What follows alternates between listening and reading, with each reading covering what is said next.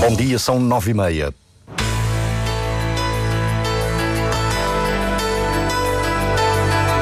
Antena 1 Madeira.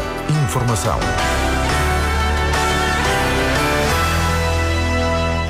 Preparar a transição para o novo hospital é a prioridade do novo presidente do Serviço de Saúde da Madeira, uma prioridade nas primeiras declarações desde que foi nomeado. Começaram as obras da nova variante do Funchal, tem início com os túneis entre as quebradas e o Amparo. Os produtores de castanha pedem medidas mais urgentes e também medidas a longo prazo para fazer face às quebras de produção. O Diário Regional na Antena 1 Madeira, assistência técnica de Paulo Fernandes, a edição é de Paulo Santos.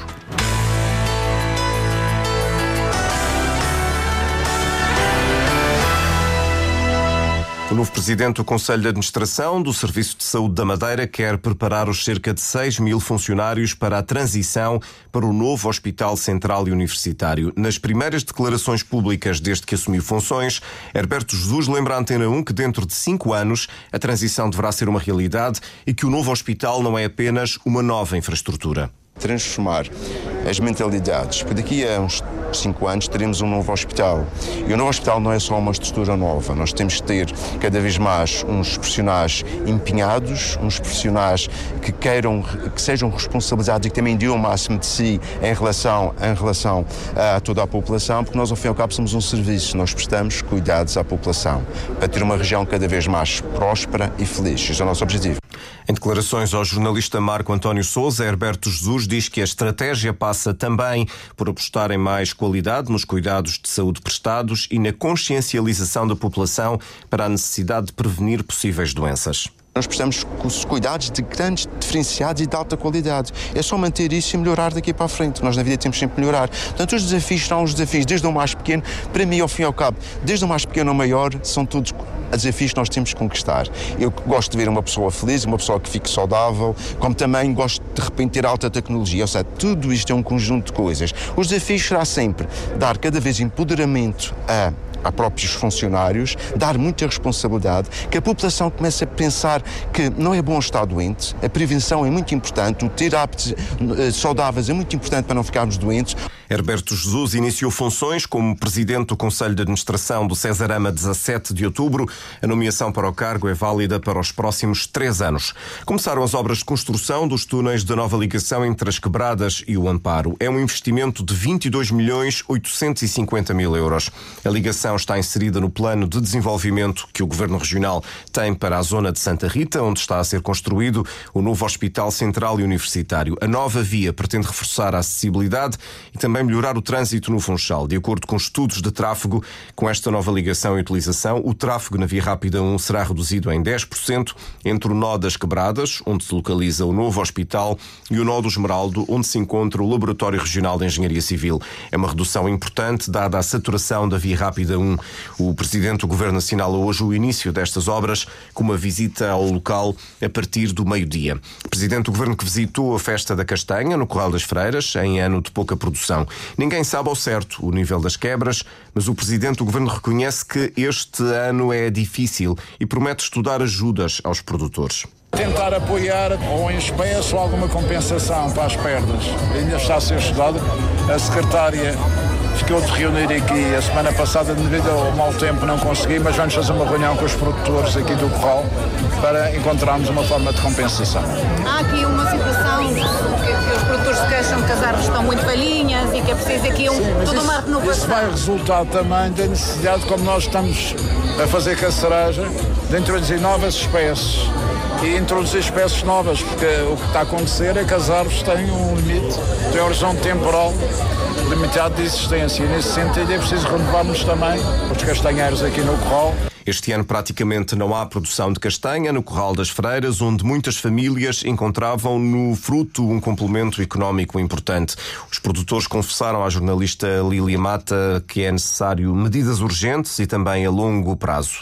A castanha faz parte das vivências de Celina Nóbrega, natural do Corral das Freiras. A produtora não tem memória de um ano tão mau. Nós estamos com uma perda à volta de 97%. E não só assim tão valha, mas venho de uma geração de produtores de castanha. E não há uh, comparação um ano assim. A culpa é do clima, explica o produtor Célio Rolo. A castanha, devido ao calor, ela avelou no ouriço ela apodreceu devido às chuvas, portanto nós decidimos não vender castanha. A produção de castanha serve de complemento económico às famílias do Corral das Freiras. Celina Nóbrega pede uma solução urgente e a longo prazo. E tem pessoas que arrendaram terrenos e agora nem castanhas, nem dinheiro para esses terrenos. Tem de haver uma solução, porque senão, onde é que está o nosso Corral das Freiras? O Corral das Freiras é rural Uh, e nós não queremos passar de rural uh, a turismo. Tem de haver um ponto de equilíbrio em tudo isto. Juan Sousa alerta para a necessidade de renovar os pomares. Deveríamos começar a renovar alguns castanheiros para, para no futuro ter um, um bocado mais qualidade. Mas, acima de tudo, também perceber o que é que se pode fazer de melhor para estes que existem. E Maria José Espírito Santo dá uma chega. É mudar os pomares, regarem. As pessoas não fazem isso. Não fazem. O governo madeirense já prometeu ajuda e Célio Rolo confia. O tratamento da Vespa está a ser feito, a renovação do Castanheiro está a ser feita, as pessoas têm que ter um pedacinho de calma, paciência. Apesar do ano difícil, também Idalina Figueira olha para o futuro com esperança. Este ano foi assim, o ano que vem vai ser melhor se Deus quiser. Esperança no futuro, apesar de um ano muito difícil para os produtores de castanha. Um grupo de deputados do PSD na Assembleia da República pede ao Tribunal Constitucional que fiscalize a constitucionalidade da lei da eutanásia. Querem ver esclarecido esclarecidas as dúvidas antes da entrada em vigor. A madeirense Sara Madruga da Costa é uma das subscritoras do pedido. Os deputados identificam mais de 20 normas na lei que podem violar a Constituição dúvidas quanto a conceitos e às situações abrangidas, por exemplo, em doença grave e incurável, porque não se inclui nenhuma referência ao seu caráter terminal ou pelo menos fatal, ou, por exemplo, em relação ao conceito de lesão definitiva de gravidade extrema, quando não se inclui na lei nenhuma referência à previsibilidade da morte natural em resultado da lesão. Falamos também de questões que não estão suficientemente esclarecidas, nomeadamente saber se será razoável e constitucional que não seja obrigatória a intervenção no procedimento de um médico especialista em psiquiatria quando o Estado tem o dever de proteger as pessoas, especialmente as pessoas com deficiência mental. A deputada deixa ainda mais perguntas. Será, por exemplo, também razoável e constitucional que seja vedado aos familiares próximos do doente a informação de que foi apresentado o pedido de morte medicamente assistida, quando o Estado tem o dever constitucional de proteger a família? Fará também sentido que a decisão da eutanásia fique circunscrita a uma comissão administrativa, a Comissão de Verificação e Avaliação, passando-se por cima do papel constitucional dos tribunais e não se prevendo a possibilidade de recurso judicial contra as decisões assumidas? Sara Madruga da Costa faz parte do grupo de deputados que pede a fiscalização da lei da eutanásia antes da entrada da lei em vigor. A Câmara do Funchal vai alargar a rede de postos de carregamento de carros elétricos com mais 12 unidades. Quatro dos novos postos vão ser colocados nos estacionamentos geridos pelo município e dois na via pública. A autarquia informa que o reforço vai acontecer ao longo dos próximos nove meses e tem por base o aumento de 181% nos carregamentos destas viaturas elétricas nos postos da Câmara e um aumento de 40% no número de utilizadores.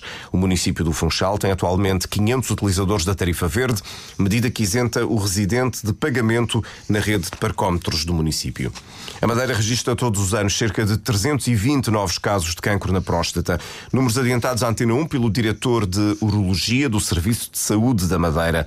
Ferdinando Pereira adianta que a região está em linha com o resto do país ocupou o terceiro lugar em termos de mortalidade nos homens em Portugal e atinge cerca de 6.600 portugueses e cerca de 1.900 acabam por falecer. O cancro da próstata é uma patologia silenciosa, isto é, não dá sintomas nas fases iniciais. E o doente não pode estar à espera que surjam os primeiros sintomas para consultar um médico assistente ou urologista. E isto prende-se conceito por conceito que os homens às vezes têm de consultar um médico com a realização do exame do, do toque retal. Mas ultimamente já se assiste é que é mais frequente devido. Ferdinando Pereira recomenda que os rastreios ao cancro da próstata devem ser feitos a partir dos 40 anos. Se o indivíduo não tem casos de cancro da próstata da família, deve fazer a prevenção a partir dos 45, 50 anos de idade. Quando há casos de neoplasia da próstata na família, esta prevenção deve começar entre os 40 e 45 anos, é mais precoce. E há um aspecto interessante, que apesar de diagnosticarmos cada vez mais câncer da próstata, isto por um lado devido ao envelhecimento da população e por outro lado devido à melhoria dos cuidados de saúde, a mortalidade não tem vindo a aumentar. Isto de facto demonstra a eficácia dos tratamentos disponíveis. E nunca nos devemos esquecer que um câncer da próstata diagnosticado precocemente tem uma taxa de cura da ordem dos 85%. Novembro é conhecido por ser o mês azul, uma forma de chamar a atenção para este tipo de cancro. A Camacha venceu o Vila Real por uma bola a zero em jogo a contar para a Série A do Campeonato de Portugal, uma partida frente ao último classificado. Tiago Quaresma, treinador da Camacha, assume que a equipa esteve intranquila, mas rejeita que se trate de nervosismo pela liderança no campeonato. O treinador diz que estar no topo da tabela não muda os objetivos. Responsabilidade é a mesma de sempre. Desde o início da época que nós dissemos que o objetivo é ir para cada jogo para lutar pelos três pontos. Não traz mais nem menos responsabilidade. Uh, somos líderes, temos feito um bom trabalho até agora, uh, fizemos-lo por merecer, mas não muda em nada os nossos objetivos. Entrar uh, jogo a jogo para ganhar os três pontos e depois no final do campeonato irá ditar a, nossa, a nossa posição. Com este resultado e beneficiando de um empate do Pevidem, a Camacha isola-se na liderança do campeonato com 18 pontos. O grupo folclórico da Camacha está a completar 75 anos, da Casa do Povo da Camacha. Fundado em 1948, é o mais antigo da região, trabalhando na divulgação da tradição madeirense. Já fez dezenas de viagens pelo mundo, com destaque para a presença na China, mas também em países com grandes comunidades madeirenses, como a Venezuela, a África do Sul ou a Austrália. Uma história contada aqui pelo jornalista Marco António Souza. Vamos fazer hoje incluir isto tudo, o santo tem que ter vida, ok? Dirigido pela maestrina Maria dos Anjos Freitas, o grupo ensaia uma missa composta pelo maestro Vítor Costa há 25 anos, por ocasião dos 50 anos de existência. Este ano, o grupo folclórico da Casa do Povo da Camacha assinala 75, uma sucessão de gerações testemunhada por Daniela Souza. Eu estou no grupo há 52 anos, mas na verdade eu sinto que estive sempre no grupo, porque os meus pais fizeram parte do grupo e eu acompanhei este desde pequenina, aos ensaios. Eh, depois só aos 15 anos é que pude voltar para, pude entrar no grupo, porque nessa altura só com 16 anos. Fundada em 1948, já levou o folclore aos quatro cantos do mundo, como recorda Augusta Silva. A Espanha, a Áustria, Portugal continental, eh, a Ásia, fui a muitos, muitos lugares. Pudesse dizer uma viagem específica que se lembre com mais carinho ou que tenha sido mais marcante, qual seria? Fui a Rain, Espanha, foi a minha primeira viagem e adorei e lembra o calor humano das recepções em países como a Venezuela, África do Sul ou Austrália, com forte presença de imigração madeirense. Choram, riem e, e abraçam-nos como se eles estivessem na nossa terra. É mesmo muito engraçado, eles, eles sentem mesmo saudade de vir cá. Rodrigo Gonçalves é dos elementos mais recentes do grupo, entrou em 2016. É muito desafiante pelo aspecto de mantermos um certo nível de qualidade que este grupo apresenta e às vezes é preciso batalhar muito para, para mantermos o nível que pretendemos. São várias as pessoas que contribuíram para a história deste grupo de folclore, como é o caso de Maria Ascensão, a loira da Camacha. Lembro-me de, de haver balhar. Fui uma pessoa muito, muito, muito importante para o grupo. Carlos Santos, eh, que foi o primeiro diretor artístico, descrevia como com um sorriso inigualável e a alegria que ela transmitia era contagiante.